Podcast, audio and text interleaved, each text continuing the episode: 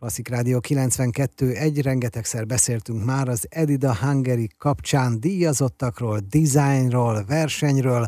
Osvárt Judittal, az Eldecoration főszerkesztőjével most megpróbáljuk összefoglalni, mire is jó a verseny, mit tud adni a verseny, és hová fejlődik majd, amikor jövőre is meghirdetik. Legyen magyar Edida. Ez fontos volt, enélkül el lehetnénk itt a mi kis 93 ezer négyzetkilométerünkön? Én azt gondolom, hogy nagyon fontos volt, mert vannak ugyan nemzeti díjaink, különböző szakmai díjak, mint a Magyar Formatervezési Díj, a Design Management Díj, vagy az Arany Rajszög, a grafikusoknál is vannak egyéb, egyéb ilyesmi elismerések, de kevés olyan van, ami eljut egy nemzetközi szintre is. Vagy a helyi díjakra pályázik egy pályázó, vagy a nemzetközi díjakra, úgy, mint a Red Dot Design Award, vagy a Good Design Award, de olyan díj nincs, aminek van magyarországi fordulója, és aztán nemzetközi fordulója is. Úgyhogy én azt gondolom, hogy ez egy nagyon fontos lépés, igen. Sebastian Hertner kivételével beszéltünk a zsűrivel. Kik a fontosabbak? A zsűrika, a szavazók vagy a végeredmény? Én szerintem a végeredmény a legfontosabb, de azt látni kell, hogy ugye ez egy két lépcsős folyamat, tehát a zsűri eleve a sok-sok jelöltből, akik az adott kategóriákban jelentkeztek, a zsűri egy, egy igen szerintem nívós szakmai zsűrit állítottunk össze, ők már eleve, eleve olyanokat engedtek tovább, akik nemzetközi mércével is megállják a helyüket a dizájn világában. És aztán a közönség szavaz, mert ugye azt nem szabad elfelejteni, hogy ez egy lakberendezési magazinnak a díja, és a lakberendezési magazin az az olvasóknak szól, az olvasókról szól, az ő ízlésükhöz próbál idomulni, tehát önélkülük azért szavazgathatnánk, meg jelölgethetnénk mi itt mindenféle dizájnereket, de nem lenne a valósághoz semmi köze. Nagyon kíváncsi vagyok, hogy azzal, ami nekem a személyes preferenciám, vagy amit én gondolok, hogy nyerni fog, azt fog-e nyerni a vége, végén.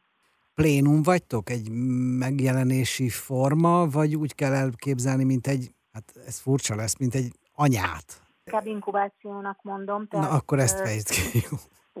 Igen, nagyon sok olyan designer van, aki nem tudja, hogy a kommunikáció mennyire fontos az ő karrierjében, főleg elsősorban ez a fiatalokra, pályakezdőkre jellemző, tehát mi megtesszük azt, hogy adott esetben mondjuk mi vagyunk az elsők, akik róla cikket írnak, és megkérdezünk tőle olyan dolgokat, hogy mi a mi a gondolata az alkotásai mögött, miért így dolgozik, miért ezt a médiumot választotta, mik a tervei jövőre nézve. Tehát ő egy kicsit így emiatt arra is rákényszerül, hogy elgondolkozzon. Ez egy, ez egy kicsit olyan, mint a coaching folyamat, hogy nem feltétlenül tudatosult benne az elején, ő csak lehet, hogy csak nem tudom, kerámiázgatni akart a műhelyében, de így ezáltal, hogy, hogy kikerül egy nagy nyilvánosság elé, ez bizonyos fajta szint, szintet megkövetel, tehát kell, hogy legyenek profi fotói, kell, hogy legyen róla jó szöveges anyag, és nyilván nem árt, ha az ember mondjuk a közösségi médiában is jelen van, és, és rendszeresen posztolgatja magát, Ebben mi, mi folyamatosan támogatjuk a jelölteket, tehát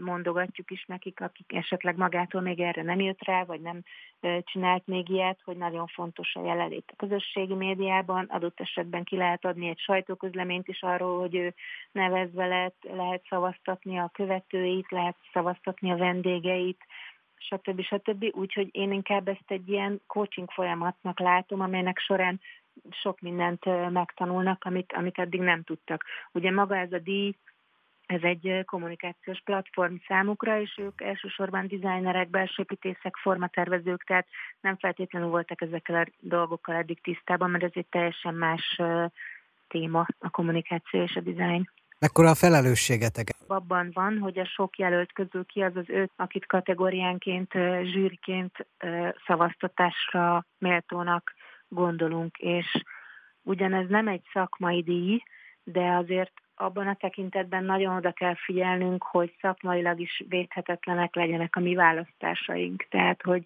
egy olyan formatervezett tárgyat javasoljunk, ami formatervezői szemmel is megállja a helyét, vagy egy olyan interiört javasoljunk, amiben nincsenek óriási belsépítészeti hibák vagy anomáliák. Ezért is volt fontos, hogy olyan zsűritagokat válasszunk, akiknek az egyik tagja ugye Kós Pál, aki az általános rektor helyettese a Moménak, és egyébként formatervező, illetve Bertóti Eszter, aki egy elismert belsőépítész, és Sebastian Herkner, aki a világ egyik leghíresebb formatervezője jelenleg. Tehát mi nagyon igyekeztünk olyan shortlistet összeállítani mindegyik kategóriában, ahol, ahol szakmai szempontból is kifogástalanok a jelöltek.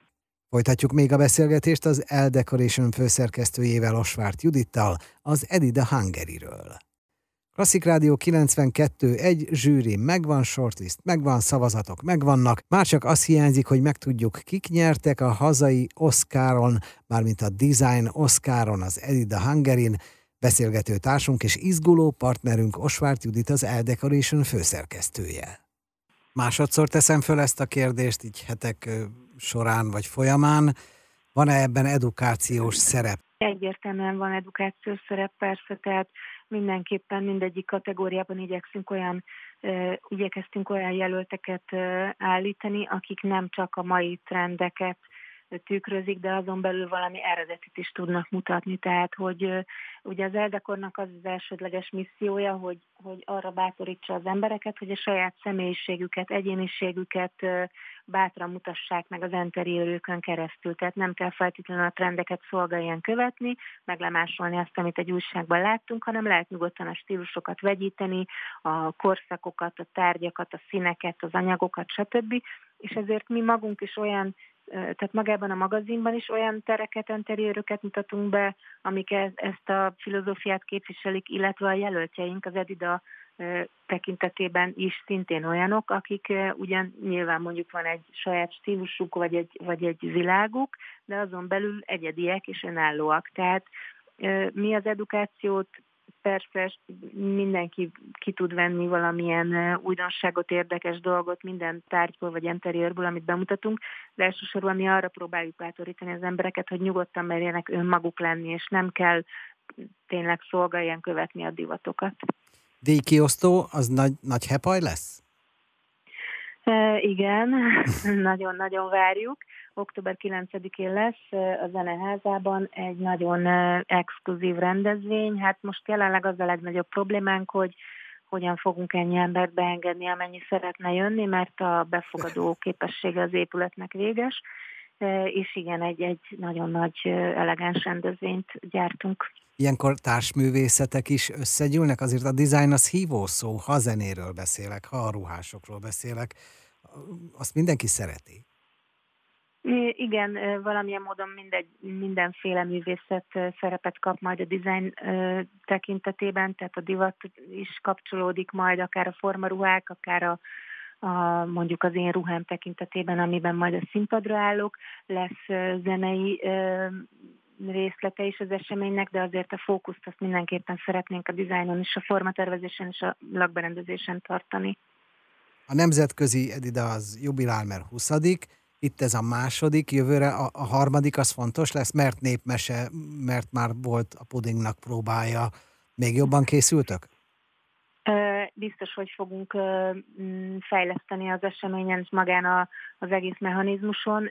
Még egyrészt látjuk, hogy hova lehetne tovább fejlődni, milyen kategóriák iránt van nagyobb igény, mit, mi az, amiben mi tudnánk fejlődni, másrészt rengeteg lehetőség rejlik még ebben amit, amit nem szeretnék még előre lelőni, de az biztos, hogy amint lezajlik a rendezvény, és kipihentük magunkat, mi már azonnal el fogunk kezdeni a következőn dolgozni, mert technikailag is igenis kell, kell egy év egy ilyen nagy esemény előkészítésére. Judit, te, te erre voltál predestinálva, te így születtél? Neked ez a feladatod?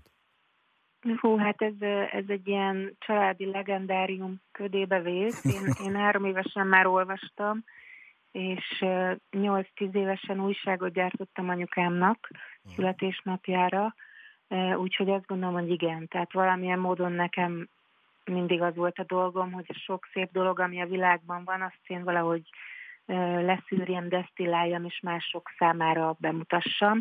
Ennek egy kicsit változik a médiuma, hogy én változom, ugye újságíróként, aztán design hét kurátoraként is ezt csináltam, ott egy fesztivál volt a médium de most egy magazin a médium, úgyhogy én azt gondolom, hogy igen, én a helyemen vagyok ebben. Köszönöm.